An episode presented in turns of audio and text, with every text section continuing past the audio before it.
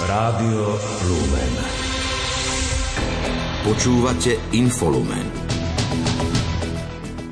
Financie z plánu obnovy na rásochy by sa mali presunúť iným nemocniciam. Žiada o to predseda mimo parlamentnej strany hlas. Rezort zdravotníctva to odmieta. V Kešmarku obetujú tohtoročné pôstne obdobie za svätého otca Františka. Amerika poskytne nový balík pomoci pre Ukrajinu v hodnote pol miliardy amerických dolárov. Aj toto sú témy, ktoré vám ponúkneme v dnešnom infolumene. Pri jeho počúvaní vás víta technik Peter Ondrejka a moderátorka Kristýna Hatarová. Domáce spravodajstvo. Financie z plánu obnovy na výstavbu nemocnice na bratislavských Rásochách by sa mali posunúť ostatným nemocniciam na Slovensku. Navrhuje to predseda mimo parlamentného hlasu Peter Pellegrini s tým, že skelet nemocnice sa podľa neho nestihne postaviť do polovice roka 2026. S týmto termínom totiž počíta plán obnovy a navrhujem, aby vláda okamžite začala riešiť presun 280 miliónov eur z rásoch pre všetky ostatné nemocnice na Slovensku, ktoré okamžite tieto peniaze môžu minúť na projekty, buď na dovybavenie, alebo na prístavbu nejakých pavilónov, alebo rekonštrukciu existujúcich priestorov, aby sme naozaj do roku 2026 tieto peniaze efektívne použiť mohli a aby aj boli viditeľné v tom slovenskom zdravotníctve po celom území Slovenska a nie len nedokončený skelet, ktorý nakoniec skončí veľkým fiaskom. Pacienti mohli už roky využívať novú nemocnicu na bratislavských rásochách, ak by predchádzajúce vlády Smeru mali reálny záujem ju postaviť.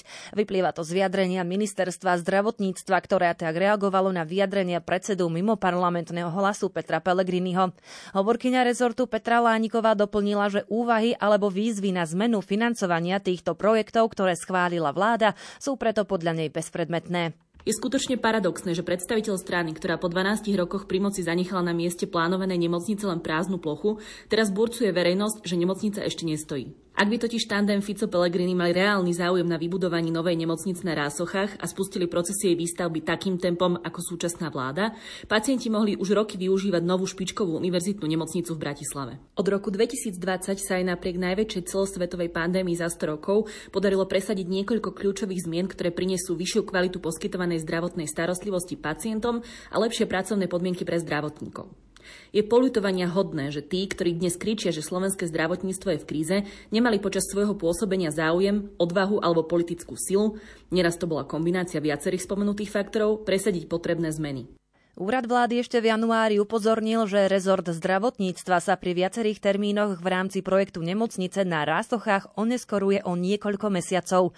Skritizoval okrem iného, že projektový tým nemocnice je kriticky poddimenzovaný a odborne nekompletný. Úrad vlády preto nariadil ministerstvu vypracovať do 30. januára komplexný harmonogram, či zabezpečiť doplnenie chýbajúcich pozícií. Krátko z domova. Prezidentka Zuzana Čaputová prijala predstaviteľov pozorovacej misie medzinárodných novinárskych organizácií, ktorá sa zaujíma o stav slobody médií na Slovensku 5 rokov po vražde novinára Jána Kuciaka a jeho snúbenice Martiny Kušnírovej. Ako podotkla rešpekt k novinárskej práci a k úlohe médií v demokracii by politickí lídry mali prejavovať nielen, keď novinári odhaľujú kauzy ich oponentov, ale aj vtedy, keď sami čelia kritike. Igor Matovič predpokladá, že Eduard Heger a Jaroslav Naď odídu z Oľano v priebehu týždňa či dvoch. Povedal to v Rádiu Express. Jaroslav Naď začiatkom februára povedal, že čoskoro budú aj s Hegerom informovať o svojej vízii v politike. Dodal, že ich spoločný projekt je jedna z alternatív. Doplnil, že bude rád, keď sa k ním pridajú aj ľudia ako vedec Robert Mistrík, no tejto téme s ním nehovoril. Národná kriminálna agentúra v súvislosti s verejne šírenými informáciami o mobilizácii preveruje podozrenie zo spáchania trestného činu šírenia poplašnej správy. Informuje o tom polícia na sociálnej sieti. V prípade falošných povolávacích rozkazov už polícia vedie trestné stíhanie vo veci. Senát okresného súdu Bratislava jeden oslobodil spod obžaloby bývalého riaditeľa vojenského obranného spravodajstva Pavla B. v kauze odpočúvania z roku 2011. Rovnako oslobodil aj ďalších štyroch spoluobžalovaných. Rozsudok zatiaľ nie je právoplatný. Prokurátor sa voči nemu odvolal. O odvolaní bude rozhodovať Krajský súd v Trenčíne. Slávnostným výkopom sa dnes začala výstavba priemyselného parku vo Valalikoch v okrese Košice okolie, kde má byť prvým a najväčším investorom automobilka Volvo. Podľa dočasne povereného premiéra Eduarda Hegera práce pokračujú podľa plánov. Investícia švédskej automobilky je na úrovni približne 1 miliardy eur. Taktiež nám to výrazne zvýši konkurencieschopnosť. Zároveň priláka aj ďalšie investície, čo vidíme, že sa už deje v tomto regióne a záujem je a bude ešte, bude ešte väčší, čo opäť ukazuje obyvateľom celého východného Slovenska, že e, sa budú môcť postupne vrácať do zahraničia a budú môcť nachádzať dobre platenú prácu tu priamo doma. Celá táto investícia automobilky Volvo je vyššie 1 miliardy eur. Prínos tejto investície má byť 1,3% HDP, a zároveň to bude generovať aj príjem do štátneho rozpočtu vo objeme 150 až 180 miliónov eur. No a to najdôležitejšie, že automobily, ktoré sa tu budú vyrábať, budú elektromobily. Štát doteraz na priemyselný park a vyvolané investície, ktoré majú zlepšiť život v regióne, vyčlenil vyše 280 miliónov eur. Pokračuje dočasne poverený minister hospodárstva Karel Hirman. Toto je investícia štátu, teda naša spoločná do tohto parku a do tých vyvolaných investícií, o ktorých tu je zmienka, ktoré zlepšia teda e, celkovo život e, nielen vo Valalikoch a v okolitých obciach, ale aj v Košiciach a v celom tomto širšom regióne, či už sa to týka dopravnej infraštruktúry a ďalších vyvolaných investícií vo vzťahu k vodovodnej, kanalizačnej a ďalších e, týchto infraštruktúr, ktoré sú nevyhnutné na to, aby nielen fungoval industriálny park, ale vôbec celý, celá táto oblasť, aby teda bola dostatočným a dobrým miestom aj pre bývanie, na prácu aj na bývanie. Valaliky Industrial Park má byť sídlom moderných trvalo udržateľných výrobných závodov. Celkový počet pracovných miest, ktoré v regióne vzniknú vďaka hlavnému strategickému investorovi, ktorým je Volvo, je približne 12 tisíc. Demokracia potrebuje slobodné médiá, nezávislé od politickej moci, ekonomických či lobistických tlakov. V úvodnom príhovore na konferencii Media Freedom 2023 to uviedla dočasne poverená ministerka kultúry Natália Milanová. Zdôraznila, že demokratická spoločnosť je závislá od existencie transparentného mediálneho prostredia, fungujúceho v stabilnom legislatívnom a ekonomickom prostredí, žičlivého pre slobodu slova a pluralitu dôveryhodných informačných zdrojov. Je dôležité, aby sme vytvárali také prostredie, v ktorom sa novinári a novinárky môžu, vedia a chcú pri svojej práci riadiť predovšetkým etickými princípmi svojho povolania, vrátane ochrany zdroja. Prostredie, v ktorom si ako spoločnosť ceníme a vyhľadávame hodnoty kvalitnej žurnalistiky, ktorými sú nestrannosť, objektívnosť, pravdivosť, čestnosť, zodpovednosť a dôsledné overovanie faktov, prostredie, kde dominujú hodnoverné, spoločensky zodpovedné médiá a nezavádzajúce clickbaity a názorové platformy bez infoscény. Medzi témami, ktorým sa počas konferencie budú venovať v jednotlivých paneloch, je ochrana novinárov, žaloby voči médiám slúžiace na ich zastrašenie či ochrana redakčnej nezávislosti. Medzi tzv. panelistami budú aj zástupcovia organizácie Reportéry bez hraníc či investigatívneho centra Jána Kuciaka. Centrum predstaví tiež výsledky prieskumu o stave a bezpečnosti novinárov na Slovensku.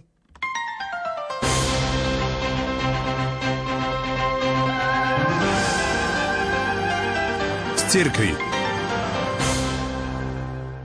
V Košickej katedrále narodenia pre Svetej Bohorodičky sa včera stretol košický eparchiálny biskup Cyril Vasil s kňazmi dôchodcami, ich manželkami a kňazskými vdovami. Takéto stretnutia sa pravidelne organizujú v Košickej eparchii okolo Sviatku stretnutia pána. Celá cirkev je postavená na odovzdávaní viery a vždy je dôležité aj apoštol Pavol pripomína pripomínať tých, ktorí nás predišli vo viere, ktorí nás k nej formovali. Takže si myslím, že je to len prirodzená záležitosť v cirkvi pamätať na otcov, ktorí nám odovzdávali vieru, ktorí nás predišli, pretože v podstate jeden sial, druhý oral, tretí polieval a vždy úrod dáva Kristus. Vladyka Cyril v homílii vychádzal z Evanielia syropôstnej nedele, ktorá bezprostredne vovádza do obdobia Veľkého pôstu. Témou tejto nedele je odpustenie a zmierenie, bez ktorých veľkopôstne putovanie a snaženie nemá zmysel. Prvnež dôjdeš k nejakému cieľu, najprv sa zmier, pros o odpustenie a vtedy môžeš dôjsť k cieľu svojej cesty. My takto chceme začať už cieľ nášho putovania, vlastne prozbou o vzájomné odpustenie, ale súčasne aj vedomím toho, že jediné odpustenie a jediný poklad, ktorý naplní naše srdce, je ten, ktorý je v nebi. Ten náš maličký, alebo ten nekonečne veľký, ktorý je zo zásluh Krista, Bohorodičky a svetých. V závere sa všetkým prítomným kňazom dôchodcom, ich rodinám, ako aj všetkým, ktorí sa zo zdravotných dôvodov či vysokého veku nemohli zúčastniť, poďakoval vladyka Cyril za ich modlitby a obety, ktorými sprevádzajú církev aj na dôchodku. Kešmarku obetujú tohtoročné pôstne obdobie za svätého otca Františka. V tomto roku si totiž pripomenieme 10 rokov, keď bol zvolený za pápeža argentínsky kardinál Jorge Mario Bergoglio.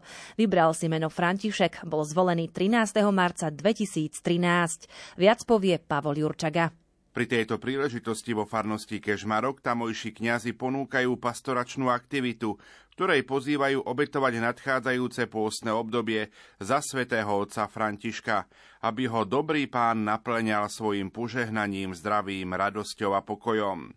Aktivita s názvom Exodus s deťmi Cesta do Jeruzalema do ktorej sa môžu zapojiť nielen deti, ale aj celé rodiny, obsahuje okrem návodu portrét svätého Otca a úlohy na precvičenie fyzických aj duševných vlastností. Hovorí kešmarský farára dekan František Trstenský. Môžeme povedať, že posledné mesiace Slovensko žilo intenzívne v spojení so svätým otcom Františkom.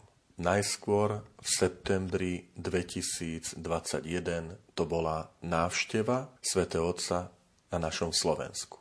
Potom o niekoľko mesiacov neskôr sa konala ďakovná púť Slovákov do Ríma za návštevu e, svätého Otca u nás.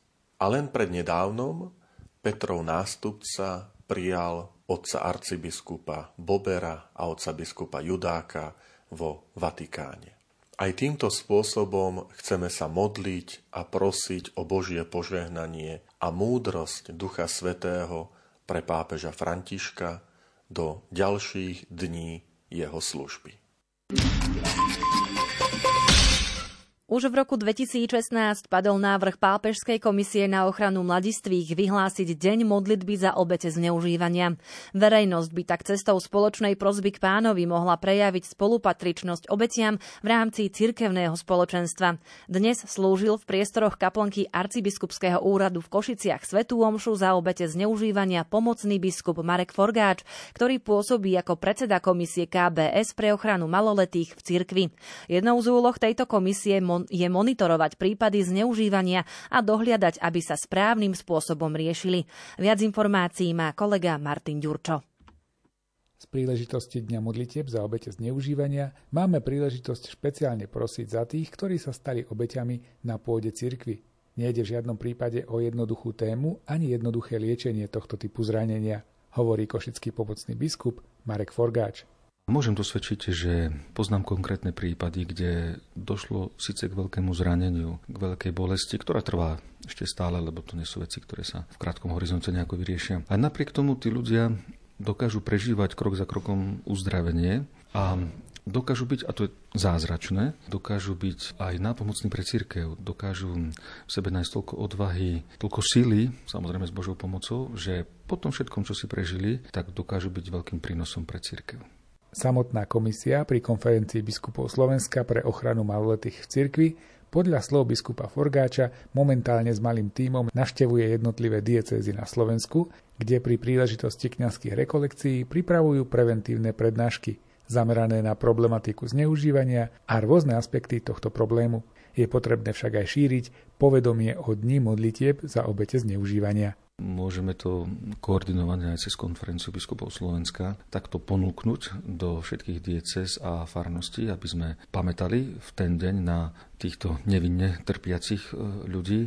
Je to tiež, áno, forma, v tomto prípade liturgická, keď slavíme Svetú Omšu, alebo teda duchovná forma modlitby za všetkých tých, ale zároveň aj akási pripomienka, aby sme teda pamätali na to, že, že sú takíto medzi nami a že sú stále isté rizika alebo nejaké nebezpečenstvá, ktoré by mohli hroziť a spoločne by sme sa zjednotili a duchovne aj ľudsky preto urobili všetko, aby sa takéto veci už nestávali. V jednom z košických hotelov sa na svojom druhom plese chudobných stretli klienti charitatívnych organizácií. Organizačnú taktovku zobrala do rúk nezisková organizácia Oáza nádej pre nový život v Bernátovciach. Pridali sa občianske združenie Maják nádeje, arcidiecezna Charita Košice a Úsmev ako dar. Vyše 200 ľudí, ktorí sú v zlej sociálnej situácii, zažilo večer plný hudby a tanca. Ďalšie podrobnosti má Mária Čigášová. Včerajšie podujatie sa v ničom neodlišovalo od bežných plesov. Vďaka organizátorom a sponzorom si mohli aj títo ľudia vychutnať bezstarostné chvíle. Zbierku spoločenského oblečenia zorganizoval magistrát mesta Košice, primátor Jaroslav Poláček. Myslím, že keď sa povie ples chudobných, tak to znie aj tak dosť tajomne. Aj pre mňa to tak znelo, ale keď som videl tie prípravy, keď sme zohnali s pani námestničkou šaty, práve pre tých, ktorí si tie šaty nikdy nemôžu dovoliť a zrazu im môžeme dať trochu radosti, dobrej hudbe, v dobrej nálade, a naozaj každá žena, každý pán chce byť dobre vyoblíkaný, chce sa páčiť a zrazu sme to dopriali, tak tamto čaro a tá iskra naozaj je krásna. Riaditeľ oázy kňaz Peter Gombita sa už celé roky usiluje so svojím týmom spolupracovníkov búrať predsudky voči chudobným ľuďom a pomáhať im. Ešte možno nikdy tak svet nepotreboval vlastne Božiu pomoc ako túto chvíľu, pretože toľko súvislosti ako je vojna, zemetrasenie, zima, sucho a ďalšie veci, ktoré prichádzajú tak za krátku dobu, to nie sú jednoduché veci. O toľko viacej potrebuje človek si všímať jeden druhého. Ak to pochopíme a začneme čím skôr to robiť, nielen rozprávať, Boh zaplaví srdcia duše ľudí radosťou, láskou a pokojom. Ako ste sa zabávali? Výborne, super bolo. Ja som bola aj pred koronou. Hudba je výborná, spoločnosť perfektná, ale ja mám zdravotné problémy, takže viac som sedela na stoličke, aj keď mi žili trhalo, no ale bohužiaľ, keď máme zdravotné problémy, nedá sa. Som spokojná aj s programom a že vôbec také je vymyslené aj pre takýchto ľudí. Ples bol určený aj deťom, pre ktoré organizátori pripravili aj detskú tombolu so školskými pomôckami hračkami a hračkami. V Los Angeles v sobotu zastrelili 69-ročného pomocného biskupa Davida O'Connella. Bol známy svojou prácou pre imigrantov, chudobných a obete násilia páchaného strelnými zbraňami. Biskupa, ktorého našli s prestreleným hrudníkom, na mieste vyhlásili za mŕtvého. Úrady incident vyšetrujú ako úmyselné zabitie. Smrť pomocného biskupa už potvrdil aj Los Angeleský arcibiskup José Gomez.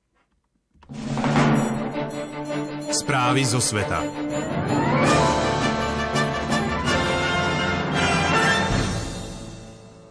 Amerika poskytne nový balík pomoci pre Ukrajinu v hodnote pol miliardy amerických dolárov. Potvrdil to tamojší prezident Joe Biden, ktorý dnes nečakane pricestoval do Kieva. Vo svojom príhovore po stretnutí s ukrajinským prezidentom Volodymyrom Zelenským doplnil, že pomoc bude zahrňať viac vojenského vybavenia, vrátane delostreleckej munície a húfnic. Podrobnosti prináša Julia Kavecká. Americký prezident Joe Biden pricestoval na vopred neohlásenú návštevu Kieva. Jeho cesta je pre mnohých prekvapením, pretože Bielý dom minulý týždeň oznámil, že v súvislosti s avizovanou návštevou Polska nemá Biden v úmysle prekročiť hranice do susednej Ukrajiny. Do Kieva pricestoval krátko pred prvým výročím ruskej invázie na Ukrajinu z 24. februára. Americký prezident vo svojom vyhlásení povedal, že Ukrajine poskytnú dôležité vybavenie vrátane delostreleckej munície, protitankových systémov a vzdušných radarov, aby bolo možné ochrániť ukrajinský ľud pred leteckým bombardovaním. Ešte tento týždeň oznámi aj ďalšie sankcie voči elitám a spoločnostiam. Šéf Bieleho domu okrem toho uviedol, že na Ukrajinu prišiel, aby potvrdil nezlomný záväzok Spojených štátov voči ukrajinskej demokracii, suverenite a územnej celistvosti. Počas návštevy Joea Bidena v Kieve sa v ukrajinskej metropole rozozvučali aj sirény, varujúce pred vzdušným náletom. V čase, keď sa spú opustili, vychádzal Biden so Zelenským z chrámu svätého Michala a pokračovali k múru pamiatky padlých za Ukrajinu, kde položili veniec a padlých si uctili chvíľou ticha. Ukrajinský prezident Volodymyr Zelenský označil návštevu šéfa Bieleho domu v Kieve za najdôležitejšiu návštevu v dejinách americko-ukrajinských vzťahov. Zároveň to podľa neho počiarkuje výsledky, ktoré už dosiahli a historické úspechy, ktoré môžu spolu ako svet dosiahnuť. Výsledky tejto návštevy sa podľa Zelenského istotne odrazia aj na bojsku. Okrem toho reagoval aj na nový balík pomoci v hodnote pol miliardy dolárov. Ide podľa neho o jednoznačný signál, že ruské pokusy o víťazstvo nemajú šancu. O návšteve Joea Bidena v Kieve informovali USA vo predaj Rusko. Stalo sa tak iba pár hodín pred odletom amerického prezidenta. Oznámil to bezpečnostný poradca prezidenta Jake Sullivan. Dodal, že hoci sa návšteva plánovala mesiace, záverečné rozhodnutie padlo len v piatok. Kreml zatiaľ túto návštevu nekomentoval. Podľa analytikov však bude Moskva na túto cestu pozerať ako na potvrdenie toho, že Rusko nebojuje len proti Ukrajine, ale aj proti kolektívnemu západu na čele s USA. Peking skritizoval nepravdivé tvrdenia Spojených štátov, že Čína uvažuje nad vyzbrojovaním Ruska v jeho vojne proti Ukrajine. Hovorca čínskeho ministerstva zahraničných vecí v tejto súvislosti uviedol, že práve USA posielajú nekonečné dodávky zbraní na boisko. Vyzval tak Spojené štáty, aby sa vážne zamysleli nad vlastným konaním, urobili viac pre upokojenie situácie, pre podporu mieru a dialógu a aby prestali prenášať vinu na niekoho iného. Sumarizuje Ondrej Rosík. Americký minister zahraničných vecí Anthony Blinken predtým pre americkú televíziu CBS uviedol, že Čína zvažuje poskytovanie smrtiacej pomoci Moskve, a to od munície až po samotné zbrane. Podobne sa vyjadril už viackrát, napríklad v Nemecku. Okrem Antonyho Blinkena však dnes Čínu pred poskytnutím zbraní Rusku pre účely vedenia vojenskej agresie na Ukrajine varoval aj šéf zahraničnej politiky Európskej únie Joseph Borrell. Hovorca čínskeho ministerstva zahraničných vecí ale tvrdí, že Peking hrá konštruktívnu rolu a stojí pevne na strane dialógu. Doplnil, že Čína neschvaľuje, že USA ukazujú prstom na čínsko-ruské vzťahy, nehovoriac už o donúcovaní a nátlaku. Smerovanie Číny v otázke Ukrajiny možno podľa neho zhrnúť do jedného slovného spojenia, ktorým je vyzývanie na mier a podpora dialógu. Odkedy Moskva pred rokom napadla Ukrajinu, všetkých 27 členských štátov EÚ sa pevne stavia na stranu Kieva, ktorému už poskytlo zbrania finančnú pomoc vo výške miliard eur. Prehlbujúce sa vzťahy Pekingu s Moskvou a jeho odmietanie otvorene odsúdiť agresiu Kremľa vyvolávajú všeobecné obavy. Zatiaľ čo EÚ varovala Peking, blok zvažuje aj plány na urýchlenie výroby a dodávok potrebnej munície pre Kiev. Krátko zo sveta. Kremel nezaplatil žold ruským dobrovoľným bojovníkom a oslabil tak úspech budúcich náborov. Dobrovoľníkom z ruských bojových armádnych záloh slúbili v trojročnej zmluve so začiatkom v roku 2021 v prepočte 50 až 113 eur za mesiac. Ruskí blogeri venujúci sa armáde tvrdia, že odvodeným dobrovoľníkom sa nedarí získať doklady o tom, že na jar a v lete 2022 bojovali na Ukrajine. Bez dokladov nemôžu odmeny dostať. Krajiny Vyšehradskej štvorky sa zhodujú, že ruská agresia je nepriateľná. Ich pohľady sa však odlišujú v tom, ako by mal byť konflikt ukončený. Po stretnutí zahraničných výborov parlamentov krajín V4 to uviedol predseda slovenského výboru Marian Kéry. Druhou témou stretnutia boli možnosti vstupu krajín Západného Balkánu a Ukrajiny do Európskej únie. Podľa Kéryho sa členovia V4 zhodujú, že Západný Balkán si zaslúži väčšiu pozornosť. Na vstup do EÚ by však krajiny mali splniť rovnaké rovnaké podmienky ako ostatné členské štáty. Severná Kórea odpálila dve balistické strely krátkeho doletu. O druhej raketovej skúške Pyongyangu za 48 hodín informovala armáda Južnej Kórei. Sestra severokórejského vodcu Kim Jong-una medzi tým varovala, že KLDR premení Tichý oceán na strelnicu. Ďalšiu severokórejskú raketovú skúšku potvrdilo aj Japonsko, ktorého pobrežná stráž vydala výstrahu pred viacerými projektilmi. Európska únia v rámci 5. kola sankcií proti Teheránu zaradila na čiernu listinu ďalších 32 iránskych predstaviteľov a dva subjekty z Iránu. Zmrazila im majetok a znemožnila im udeľovanie cestovných víz. Sankcie únia udeľuje v súvislosti s násilnými zásahmi voči demonstrantom, ktoré vypukli v Iráne v polovici septembra 2022, a to po smrti mladej kurtky Mahsiamíniovej.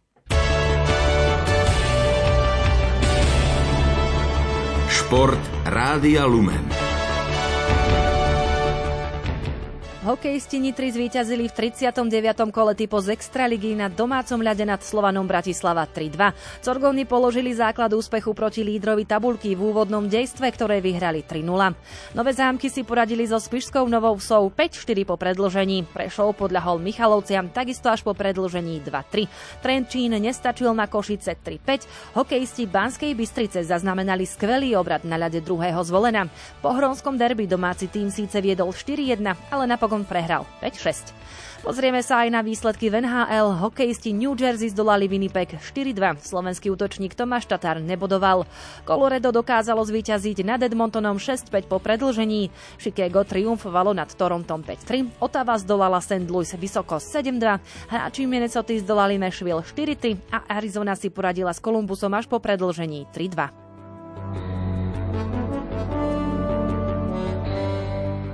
Dve kolá pred koncom základnej časti futbalovej Fortuna ligy sa náskok Slovana na čele tabuľky scvrkol na rozdiel jedného bodu. Úradujúci majster v zápase 20. kola doma iba remizoval 2-2 s Duklou Banská Bystrica a jeho zaváhanie využila druhá Dunajská streda, ktorá vyhrala v Michalovciach 2-0. Trnavský Spartak už v piatok prehral na domácej pôde s Ružomberkom 0-2 a nedosiahol štvrté víťazstvo v sérii. Na vedúci Slovan strácajú Andeli 6 bodov. Miestenku v skupine o titul si vybojovala pod Brezová po víťazstve 3-1 nad Žilinou. MŠK o ňu ešte musí bojovať, aktuálne mu patrí posledná postupová šiesta priečka. Hráči Skalice zvíťazili nad Liptovským Mikulášom 3-0. Duel dvoch tímov zo spodku tabulky definitívne rozhodol o tom, že Liptovský Mikuláš pôjde do nadstavbovej časti o udržanie sa v súťaži z posledného miesta. Na Skalicu stráca 10 bodov.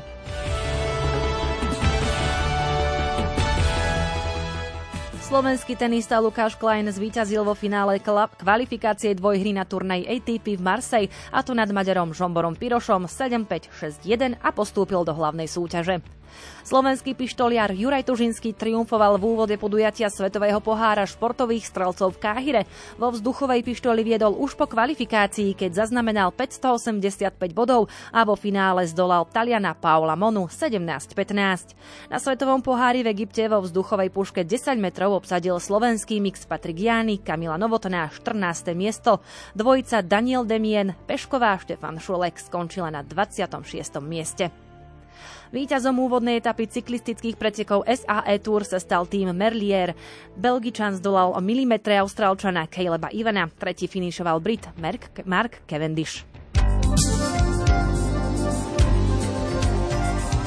Počasie O zajtrajšom počasí nám viac povie meteorológ Peter Jurčovič. Zajtra ráno no, stále bude veľa oblakov, aj keď je zase na juhu by to mohlo byť aj so zmenšenou oblačnosťou, ale to znamená súčasne nižšie teploty, aj keď na juhu to stále bude bez mrazov, to môže byť 1 až 5, možno 6, možno 7 stupňov, ale na severe už aj tesne pod nulou, tak ako dnes, že Pánska Bystrica minus 1, takže to sa môže zopakovať.